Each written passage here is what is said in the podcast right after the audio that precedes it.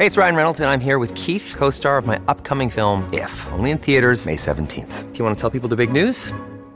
All right, I'll do it. Sign up now and you'll get unlimited for fifteen dollars a month and six months of Paramount Plus Essential Plan on us. Mintmobile.com slash switch. Upfront payment of forty-five dollars equivalent to fifteen dollars per month. Unlimited over forty gigabytes per month. Face lower speeds. Videos at four eighty p. Active Mint customers by five thirty-one twenty-four get six months of Paramount Plus Essential Plan. Auto renews after six months. Offer ends May thirty-first, twenty twenty-four. Separate Paramount Plus registration required. Terms and conditions apply if rated P G. Comment un avion peut-il voler ? Merci d'avoir posé la question. Vous êtes déjà sûrement monté à bord d'un avion en vous posant la question que se posent probablement les enfants, mais auxquelles les adultes n'ont pas forcément la réponse. Comment un avion parvient-il à voler ? Qu'il soit civil ou militaire, le principe est le même. Il doit maîtriser les lois de Newton et de la gravité qui l'attirent inévitablement vers le bas, comme n'importe quel objet ou corps sur Terre. Si une pomme est tombée sur la tête de Sir Isaac Newton sous un arbre, c'est parce qu'elle est attirée vers la Terre et qu'elle est plus lourde que l'air. Si les ballons de baudruche volent, c'est parce que le gaz qu'ils contiennent, l'hélium, est plus léger que l'air. Ainsi, plus la masse d'un objet est grande, plus il est attiré vers la Terre.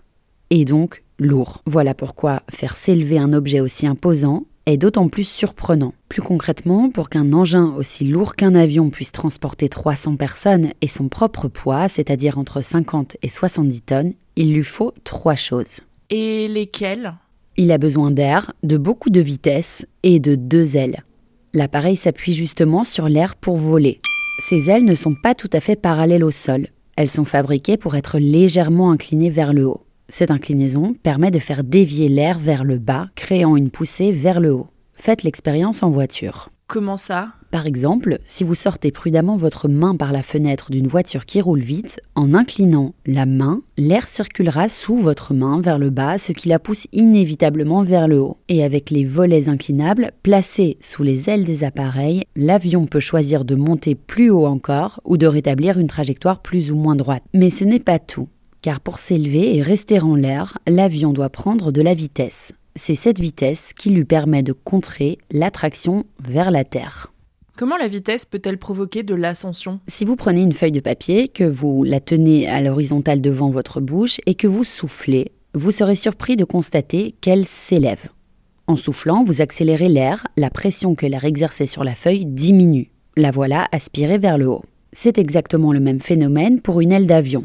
En pénétrant l'atmosphère très rapidement, l'air qui s'engouffre sous les ailes arrive à soulever l'avion.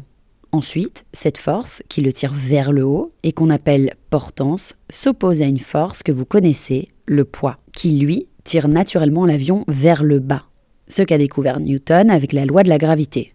Ainsi, pour que l'avion s'élève, il faut que la portance soit supérieure au poids de l'objet.